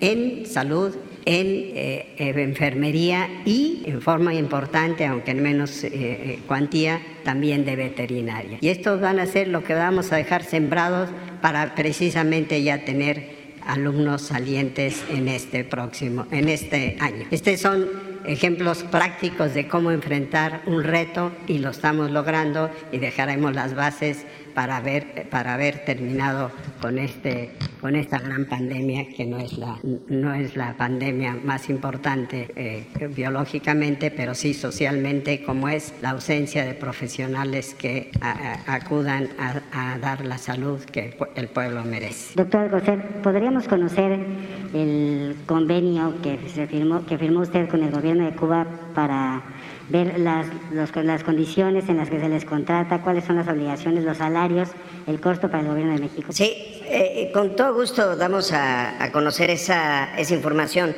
eh, pero sí quisiera aclarar varias, varios temas porque se han dicho y se han repetido. Primero, el proceso que, que se ha llevado a cabo con el Ministerio de Salud de, de Cuba y, eh, y, esta, y la agencia que tienen servicios médicos cubanos lleva bastante tiempo, no es algo que ocurriera hace dos, tres, tres semanas. Estuvimos trabajando este, con ellos, incluso una delegación mexicana estuvo allá, luego ellos estuvieron aquí, estuvo reunido con nosotros la, la, la viceministra de, de, Salud, hasta llegar a esta firma del, del convenio. Primero, el empleador eh, es Servicios Médicos Cubanos, pero, eh, y es una gran ventaja que así sea porque eso nos garantiza que los médicos tienen la mejor formación, tienen experiencia, han trabajado en, en otros lugares y en la propia isla de Cuba. Operativamente, eh, es parte del convenio, quien eh, dispone de, estos médicos, eh, médicas especialistas, es el Seguro Social y trabajan en, los, en los hospitales, es atención hospitalaria, es en el segundo nivel de de atención con las mismas condiciones como trabajan las personas en el IMSS eh, Bienestar. Esto no hubiera sido posible sin el proceso de transferencia, porque el IMSS Bienestar no existía en, en Colima. Eran los gobiernos estatales quienes se hacían cargo de la, eh, de la atención médica. En Nayarit lo mismo, salvo el hospital de San Cayetano, el resto de los hospitales, de los 10 hospitales, eran eh, operados por los, el, gobierno del Estado y no tenían esos especialistas. Por eso se hizo el diagnóstico, el inventario, el, el, diagnóstico de campo para saber cuántos especialistas faltaban, de qué especialidades y en qué turnos. Eh, a pesar de que hicimos la convocatoria, que esta convocatoria ha estado ya durante varios meses eh, abierta, a pesar de que se han buscado contratar, seguían haciendo falta especialistas. Por eso esta presencia de los médicos cubanos va a ser tan importante y ya lo está haciendo en, en y, Colima. En segundo eh, término, respecto a, a, la revalidación, el convenio establece eso, que tienen que tener esta revalidación que ya se ha dado. Eh, una revalidación puede tomar meses, sí, pero la salud de la gente debe de tomarnos horas para poderla atender y eso es lo que nos debería de preocupar, no cuánto tarda un trámite administrativo, sino cuánto debe de tardar y cuánto es un tiempo clínicamente aceptable para la atención. A la gente no le podemos decir, diciendo, seguir diciendo, espérese a que llegue el, el ginecólogo que nunca ha estado aquí o el pediatra que nunca ha estado. Hay lugares que hemos visitado, en particular en Nayarit, en Colima también, eh, con el doctor Alcocer, donde nunca ha habido un, este, pediatra eh, o, un ginecólogo y todo se refería a las, ciudades. Eso se, se empieza a resolver con la presencia de los médicos eh, y las médicas cubanas en estos dos estados y en los que van a seguir incorporándose a partir de que se sigue incorporando el modelo de atención de, de IMSS Bienestar. Y también sobre el tema fiscal, pues se cubre también de esa, de esa misma forma. Pero sí es importante aclarar eso. No hay una situación, como se ha llegado a decir, eh, de verdad de manera eh, muy egoísta, mezquina y desinformada de una esclavitud moderna. hemos hablado con los médicos, son gente de primera, eh, entregados a su, a su profesión y dispuestos a ir a lugares a los que yo invito que conozcan.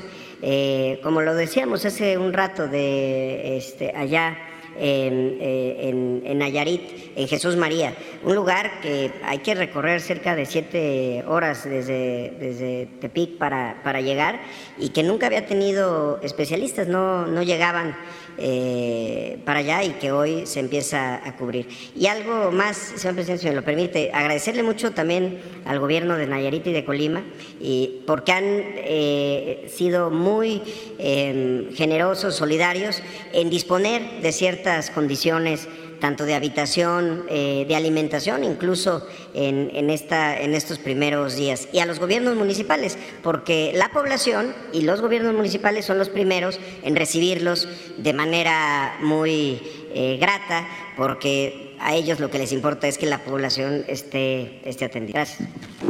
Yo eh, insisto, agradecemos mucho al pueblo y al gobierno de Cuba su apoyo. Y le digo a los conservadores corruptos que eh, no vamos nosotros a dar ni un paso atrás, ni siquiera para tomar impulso. Vamos a seguir transformando a México. Ya sabemos eh, que no contamos con ellos. Somos distintos. Son dos proyectos distintos y contrapuestos de nación. Ellos eh, defienden el pensamiento conservador de las élites, son partidarios de los privilegios, son racistas, clasistas, discriminan. Nosotros tenemos como ideal y como que hacer el ayudar a los pobres, a las mayorías, y pensamos que debe de aplicarse el principio universal del amor al prójimo y no somos hipócritas. Entonces, otra cosa también, ¿eh? no somos corruptos. Entonces, eh, no estamos por quedar bien con esas minorías rapaces, ni con los que los secundan, que sigan su camino. Y sí, tenemos la responsabilidad de garantizar las libertades, el derecho a disentir. Nunca van a ser reprimidos, perseguidos, censurados, porque también esa es una diferencia. Ellos son autoritarios, fachos, nosotros somos humanistas. Presidente, ahora que dice usted de proyectos distintos de nación, ayer que usted hizo el anuncio de este acuerdo para mandar o dejar ya toda la, administración del manejo de la Guardia Nacional en manos de la Serena, la oposición, analistas, han dicho que es anticonstitucional. Ya advierten que lo van a llevar a la Suprema Corte. Y eh, yo quiero preguntarle, esta situación de enviar a los, a los militares a los cuarteles fue un ofrecimiento suyo durante mucho tiempo. En alguna ocasión, si no estoy citando mal, eh, habló de que Juárez incluso pensaba que no debía de la seguridad pública estar militarizada. ¿Cuándo fue este cambio? ¿Qué, bajo, qué circunstancias considera usted que eh, los militares tendrían que en una, una actividad más pública, más constante, más presente para resolver los problemas de, eh, del país? Bueno, eh, pasaba algo que debe de tomarse en cuenta.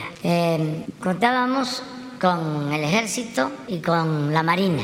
Estas dos instituciones eh, están integradas por más de 400 mil elementos. Tienen historia, en el caso del ejército, pues se fundó el ejército actual durante la revolución para enfrentar a Victoriano Huerta y restablecer la legalidad y la democracia. Es un ejército surgido del pueblo, de un movimiento revolucionario. Por eso digo que los marinos y los soldados son pueblo uniformados. La mayor parte de los generales de división son hijos de campesinos, de obreros, de mecánicos, de comerciantes, de maestros y de militares. Estoy hablando de los altos mandos. No pertenecen a la oligarquía de México. Este es un ejército distinto. Lo mismo pasa con la Marina. Bueno, teníamos eh, todo ese potencial de elementos capacitados, profesionales, con disciplina, instalaciones de todo tipo, no solo cuarteles, aviones, helicópteros, eh, con la experiencia de ayudar a la gente en épocas difíciles, con el plan Marina, con el plan DN3, en el caso de temblores, de inundaciones, son los primeros en llegar, los marinos y los soldados. Bueno, y la constitución no permitía que participaran en tareas de seguridad pública, cuando lo que más necesitaba el país y sigue necesitando es que se garantice la paz y la tranquilidad. Y sí, es importante la defensa del territorio y de nuestra soberanía, pero para defender la soberanía nacional no solo eh, van a hacer los soldados, los marinos. En la historia de México, cuando se defiende a la patria, participa todo el pueblo. Entonces, ¿qué era lo que necesitábamos? Pues que todo esa experiencia, toda esa eh, fuerza organizada, profesional, nos ayudará a enfrentar el principal problema, la inseguridad. Por eso propusimos la creación de la Guardia Nacional. ¿Cuántos elementos habían cuidando al pueblo, atendiendo labores, tareas de seguridad pública cuando llegamos? 40 mil para todo el país. Y de esos 40 mil de la Policía Federal, 20.000 administrativos y 20.000 operativos. Para todo el país había un problema en un estado y enviaban desde Iztapalapa, que ahí está una de las bases, y allá llegaban a ocupar eh, campamentos improvisados, em, vivían a veces a la intemperie em, o en hoteles, iban un tiempo y se regresaban. No crearon desde Cedillo hasta el licenciado Peña Nieto, instalaciones. Eh, no se profesionalizó, al contrario, se echó a perder esa corporación, se corrompió. De ahí salieron los García Lunas, y García Luna pues no tiene ninguna formación militar, es eh, ingeniero, esa es su, su profesión. Y otros. Entonces se formó, se constituyó la Guardia Nacional. ¿Cuántos cuarteles hay ahora terminados 240 en todo el territorio y vamos a tener 500. ¿Cuántos elementos hay de la Guardia Nacional formados,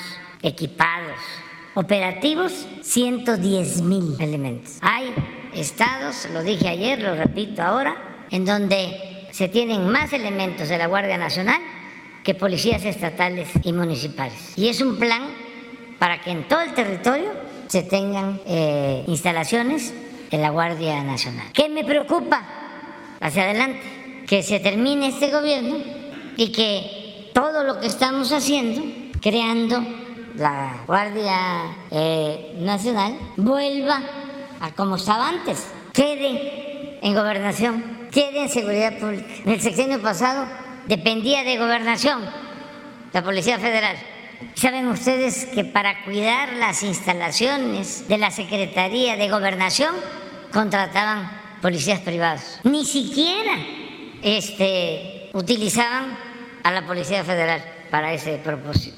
y todo era contratos y todo eran negocios. Entonces yo voy a enviar una iniciativa de ley para la reforma constitucional, pero voy a hacer lo mismo que hice con la reforma a la ley eléctrica. Como sé que los conservadores están en huelga, no legislan, ojalá y no cobraran, no están trabajando y todo lo rechazan, entonces no vamos a tener posiblemente la mayoría absoluta, las dos terceras partes pero sí podemos tener mayoría de votos en la Cámara y en el Senado. Y podemos con eso modificar leyes sin dejar de presentar la iniciativa de reforma constitucional. Si no se aprueba la reforma constitucional, pues se va a aprobar la reforma de ley y ya lo anunciaron y este, están en su derecho, van a ir a la Suprema Corte a impugnar, a decir que es eh, inconstitucional la ley que vamos a presentar para ver si se aprueba en el Congreso. Entonces va a ser el Poder Judicial el que va a resolver. Así fue, repito, cuando eh, la reforma eléctrica. Sabía yo que eh, estos legisladores conservadores, vende patria, traidores a la patria, no iban a defender a las empresas públicas de México, no iban a defender a la Comisión Federal de Electricidad, iban a defender a las empresas extranjeras, como lo han hecho, a Iberdrola, y no me equivoqué, así fue, y pensaron ya, este, logramos de que siga eh, Iberdrola, empresa española, eh, recibiendo subsidio, que le sigamos entregando dinero del pueblo de México y que nos sigan viendo como tierra de conquista, pensaron ya, este, eh, se resolvió. No, eh, se presentó la ley, se aprobó la ley, fueron a hacer lo mismo a la Suprema Corte y allá se resolvió de que era eh, constitucional lo que estábamos planteando. Presidente, pero si nació como un proyecto de un cuerpo de seguridad civil, ¿no hay una especie de traición al acuerdo, al consenso que, que se logró para que fuera aprobada y quedara así en la Constitución? Y también quiero hacer una pregunta con mucho respeto.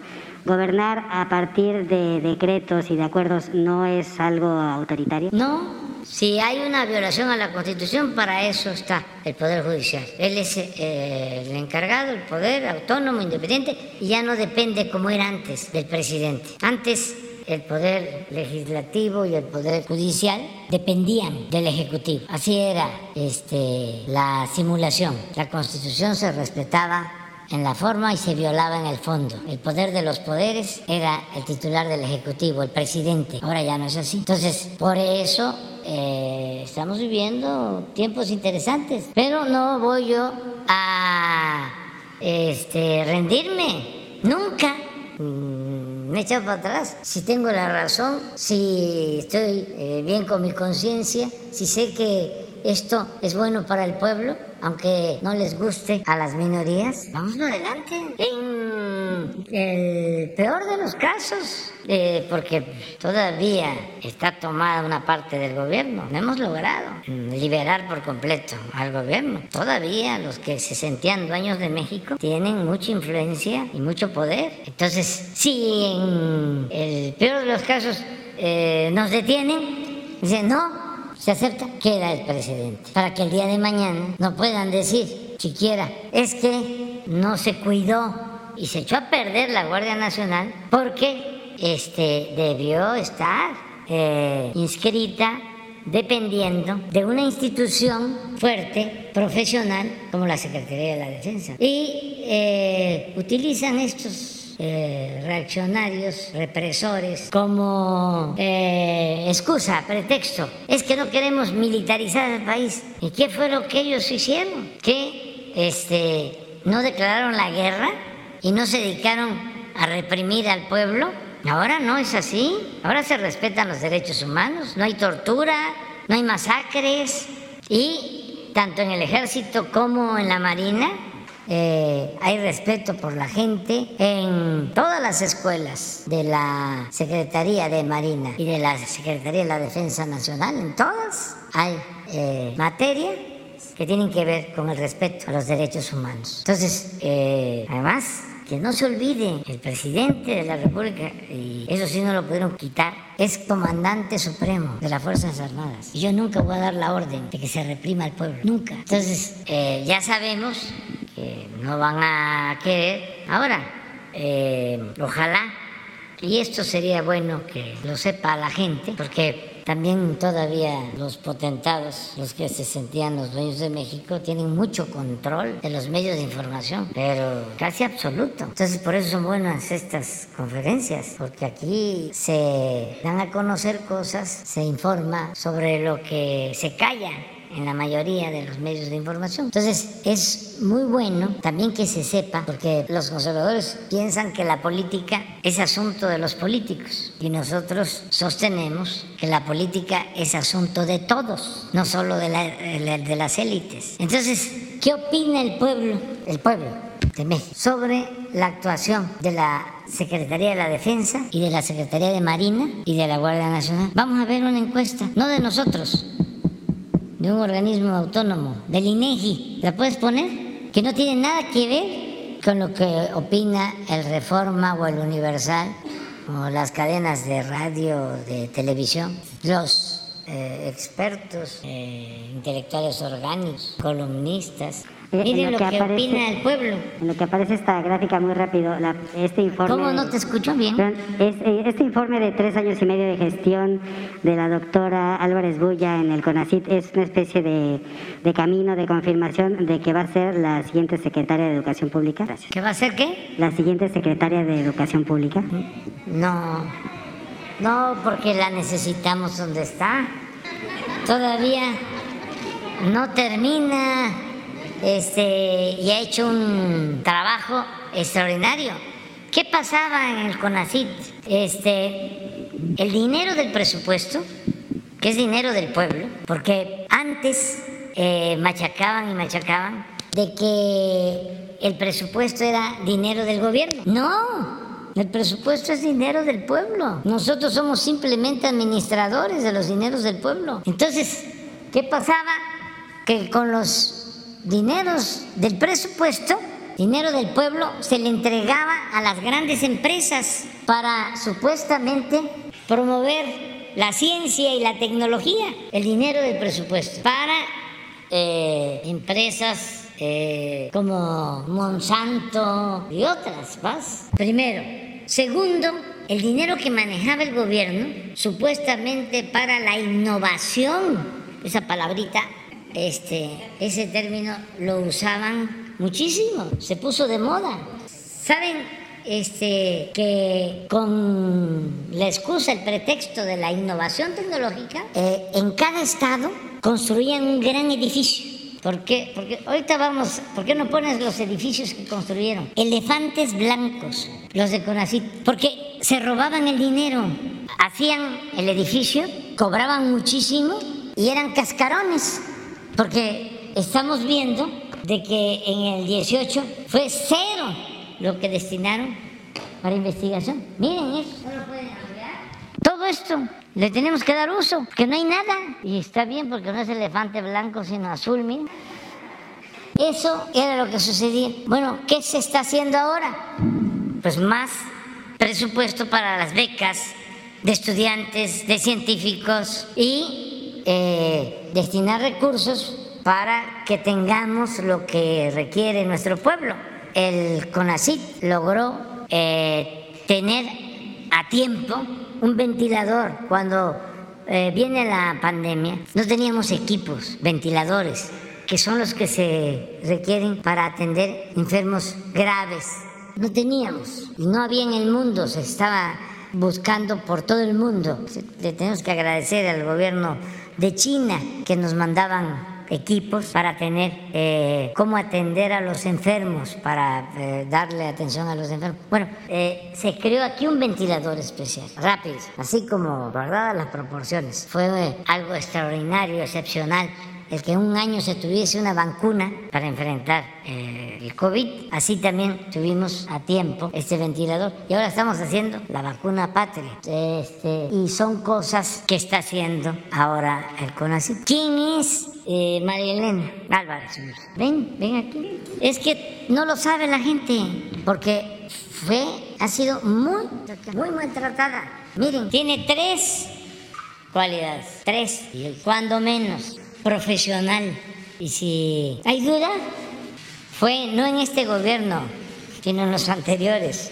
Premio Nacional de Ciencia, esta señora. Dos es una mujer honesta, nada que ver con los que estaban allí, que es una vergüenza. Y tres, tiene dimensión social, tiene convicciones y piensa en el pueblo. Entonces por eso no va a ir a educación.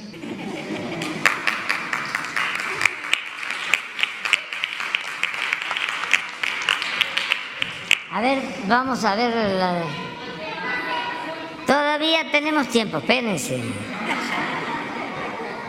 A ver, miren, esto lo hace el INEGI, confianza en autoridad. A la Marina esto es marzo y junio. Este es el nuevo, junio. La pregunta es confianza del pueblo a las autoridades. 86.6% a la Marina del pueblo de México. Al ejército, 83.3%. Guardia Nacional, confianza, 74.5%. Policías estatales, 50.3%. Policías municipales, 45.5. Yo creo que el INEGI tiene también este, sobre otras autoridades, para que nos ubiquemos, o hasta ahí, hasta ahí. Pero esto es lo que opina la gente. ¿Qué opinan los expertos, los columnistas, los comentaristas de radio, de televisión? Lo opuesto a esto. Entonces, ¿en qué me apoyo yo? Si mi función me obliga a escuchar al pueblo y mandar obedeciendo. ¿Le hago caso al reforma o le hago caso al pueblo? Claro que escucho y veo y leo lo que dicen el reforma, pero me guío por lo que opina el pueblo. Pero además, lo he dicho muchas veces, tenemos que ayudar a la mayoría del pueblo, a los más pobres, a los más necesitados, por convicción, por humanismo. El gobierno tiene como propósito fundamental procurar la felicidad del pueblo. Ese es nuestro trabajo, ayudar al pueblo, sobre todo a los pobres. Pero además de eso que es lo mero principal, además, si ayudamos al pueblo, si le damos preferencia al pueblo, el pueblo apoya al gobierno. No es cierto de que el pueblo sea malagradecido. Y hay muchísimos ejemplos de cómo el pueblo respalda al gobierno, siempre. ¿Cuándo? Se está constatando de que es un gobierno que apoya al pueblo. ¿Ustedes creen que los potentados, aunque les estén dando todo, como era antes, les daban todo. Yo recuerdo que el presidente Peña les dio a los potentados mucho, mucho. Y ya cuando sintieron de que no les servía, lo empezaron a ningunear y lo convirtieron en el payaso de las cachetadas. Lo traicionaron. ¿Ustedes creen que el pueblo hace eso? No, eso lo hacen los de la llamada clase política, los de las élites. Arriba los amigos suelen ser de mentira y los enemigos de verdad. Por eso no hay que olvidar, solo el pueblo puede salvar al pueblo. Y cada vez hay que dejarlo más claro. Nunca más darle la espalda al pueblo. Nunca más pensar que la política es asunto de las minorías. No, la política es asunto de todos. La economía es asunto de todos. Nada de que es que son temas muy complicados. ¿Cómo va a ir un indígena, un campesino, un obrero a la Cámara de Diputados, a la Cámara de Senadores, si se requieren parlamentarios. No, lo que se requiere es que se tengan buenos sentimientos, lo que se requiere es que se requiera honestidad, que se le tenga amor al pueblo. Eso es lo que se requiere. Pero ¿cuál era el pensamiento eh, conservador? Y sigue siendo tienen que ser especialistas. Y si estudian el extranjero y llegan a tener un doctorado, esos son mejores, muchos mejores. No necesariamente. Claro que hay quienes estudian el extranjero, son muy buenos. Y qué bueno que eh, se estudie en posgrado, maestría y doctorados. Qué bueno, qué bueno. Pero lo más importante es tener convicciones. Eso es lo más importante de todo. Entonces, eh, ya vamos a, proponer a, la secretaria de, Educación. Va a ser mujer también. ¿Ah? Ya eh, pronto, muy pronto. Esta semana, porque es que ya hay que preparar el, el cambio. La maestra Delfina tiene que entregar. Este, ¿Mande? Aquí, aquí. No, aquí, aquí, aquí en la mañana, ¿no? Con ustedes. Muy bien. Eh, Alonso, Buenos días, presidente Alonso Urrutia de la jornada. Este, entendiendo su, quisiera insistir con el asunto de la Guardia Nacional, entendiendo su explicación sobre la pertinencia que para usted tiene la participación de las Fuerzas Armadas en seguridad pública y la aceptación social que dice usted que tiene en las Fuerzas Armadas. El punto es lo que dice la Constitución y el artículo 21 constitucional que la Federación contará con una institución policial de carácter civil y más adelante dice, la ley determinará la estructura orgánica de dirección de la Guardia Nacional que estará adscrita a la Secretaría del Ramo de Seguridad Pública. Mi pregunta es cuál es el sustento jurídico para que mediante un decreto o una ley se pueda establecer cosas distintas a lo que establece la Constitución. Sí, vamos a, analizar cómo se puede llevar a cabo la reforma este, a la ley.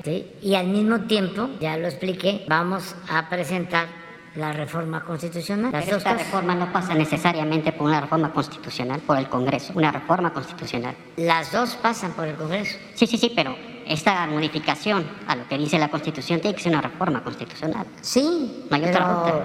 puede ser que eh, encontremos un mecanismo legal que no requiera eh, la reforma constitucional. Pero una ley o un decreto puede estar por encima de la Constitución. Una ley y que no se viole la Constitución. Y si, este, ya lo expliqué, se considera que es violatoria la Constitución, eh, van a acudir los eh, conservadores al Poder Judicial, a la Suprema Corte. Ya lo anunciaron. Pero yo lo que quiero es cumplir con mi responsabilidad. Soy presidente de México y creo que conviene el que la Guardia Nacional quede como una rama de la Secretaría de la Defensa para que se le dé estabilidad en el tiempo y no se corrompa y siga cumpliendo con su función de garantizar la seguridad pública. La seguridad garantiza algo parecido a lo que estoy eh, promoviendo en el tren Maya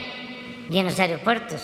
¿Por qué quiero que haya una empresa de la Secretaría de la Defensa que sea la encargada de operar y administrar el tren Maya, 2.500 kilómetros del tren Maya, las estaciones, los aeropuertos Felipe Ángeles, el aeropuerto de Palenque, el aeropuerto de Chetumal, el nuevo aeropuerto de Tulum, toda una empresa. ¿Por qué quiero que sea de la eh, Secretaría de la Defensa, que quede esa empresa? Eh, lo primero es porque no quiero que se vaya a privatizar en el futuro. Y toda esa inversión pública, todo eso que es del pueblo, a manos, como lo han hecho, de particulares. Y si lo dejo, dependiendo de la Secretaría de Comunicaciones, a la primera arrebatan. Si lo dejo en Fonatur, igual. Ah, pero si queda en una institución como la Secretaría de la Defensa y además se establece que el pasaje va a ser justo para todo el pueblo y que las utilidades se van a destinar al pago de pensiones y a la seguridad social de los jubilados de las Fuerzas Armadas y de los trabajadores al servicio del Estado. O sea, todo eso. Pero fundamentalmente es para proteger. Es que son depredadores, corruptos. ¿Qué hizo Salinas? Es que, de veras, no debería yo de estar hablando de estos temas. Pero Salinas en un año entregó 20 bancos, bancos que eran del pueblo, que eran de la nación, simularon eh, subastas. Ya se sabía de antemano a quién le iban a dar un banco. Como se quedó enojado Roberto Hernández porque a él no le dio Salinas o no ganó eh, Teléfonos de México y le quedó Slim, el primer banco, para contentarlo le tocó a Roberto Hernández, este que están ahora vendiendo de nuevo, Banamex, y eh, simularon de que era una subasta. Entonces participaron para comprar en ese entonces Banamex tres o cuatro eh, banqueros o empresarios o traficantes de influencia. ¿Qué pasó con lo de Banamex? Pues ya llevaba este, el propósito de entregarlo a Roberto Hernández. El que quedó en segundo en esa subasta, y lo pueden revisar, a ese le entregaron Bancomer. Hicieron también lo mismo, otra subasta. Bueno, cuando venden Bancomer, también participan tres, y el que quede en segundo, porque ya estaba hablado, le entregan el Banco Internacional. Y así, pero acabaron con todo. Si eh, se logró rescatar algo, porque la gente decidió este cambio y no les dio tiempo de llevarse todo. Es como el que entra a robar a un banco, hablando de bancos, y se mete a la bóveda y lleva un costal y empieza a tirar dinero al costal, a embolsarse todo, pero pues suena la alarma y se lleva y deja tirado ahí. No se lo lleva todo. Pues así fue. Sonó la alarma y dijo la gente ya. Y con, los, con lo que nos dejaron, con eso estamos sacando adelante eh, al país. Entonces, este ejemplo que pongo de lo del tren Maya es para proteger de que no vayan a venderlo. El caso de pasar eh, la Guardia Nacional a la defensa, pues es proteger. En el istmo, los dos puertos, Salina Cruz, Coatzacoalcos, los estamos modernizando. Estamos modernizando la vía de ferrocarril. Porque, ¿qué hicieron estos corruptos? Acabaron con los ferrocarriles, que eran parte de la historia de México. 150 años de ferrocarriles. Los acabaron en un abrir y cerrar de ojos. Se acabaron los trenes de pasajeros. Esto para los jóvenes, porque ellos ya no pudieron viajar en los trenes, yo sí, y los de mi edad.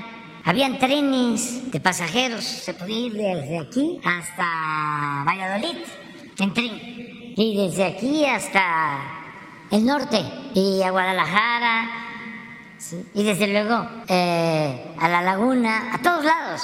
25 mil kilómetros de vías férreas y trenes de pasajeros. Y Cedillo los acabó todos. Los entregó a dos empresas. Y todavía terminó su gobierno y él se fue a trabajar de asesor a una de esas empresas extranjeras. Yo no quiero ya eso. En el caso del Istmo, ¿qué empresa va a manejar los ferrocarriles de pasajeros?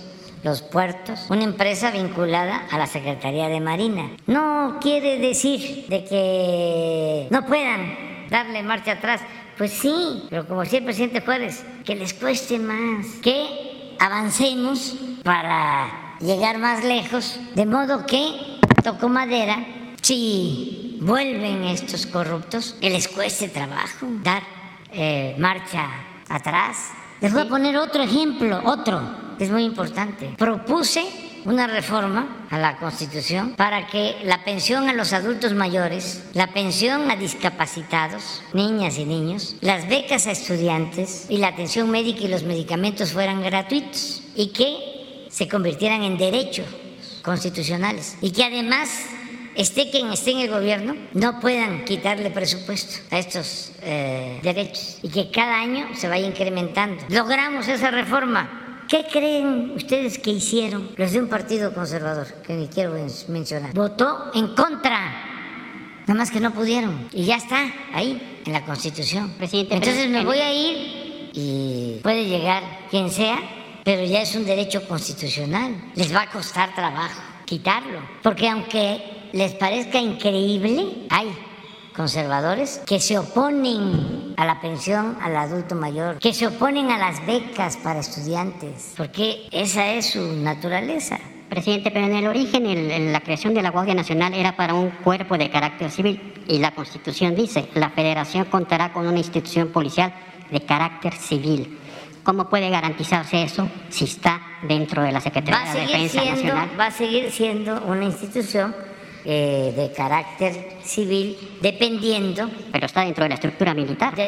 dependiendo de la Secretaría de la Defensa. Y vamos a esperarnos, vamos a esperarnos. Pero tengo la obligación, y les diría moral, de defender esto y lo voy a seguir haciendo. Presidente, y en otro tema, ¿cómo han avanzado la, la, revisión de la situación, de las condiciones legales en que operaba la mina allá en Sabinas? Se está este, atendiendo, es eso, otro ejemplo. ¿Saben cuándo dieron la concesión para esa mina? Se lo decía yo a un compañero ayer. En 2003 concesionaron eh, millones de hectáreas del territorio nacional. Ni Porfirio Díaz entregó tanto solo patria como lo hicieron los gobernantes del neoliberalismo, como 120 millones de hectáreas concesionaron en los 36 años de eh, dominio neoliberal, el 60% del territorio nacional. Y esa mina fue concesionada en el 2003 con Fox Y no solo fue Fox, o Calderón entregó como 25, 30 millones de hectáreas. Para que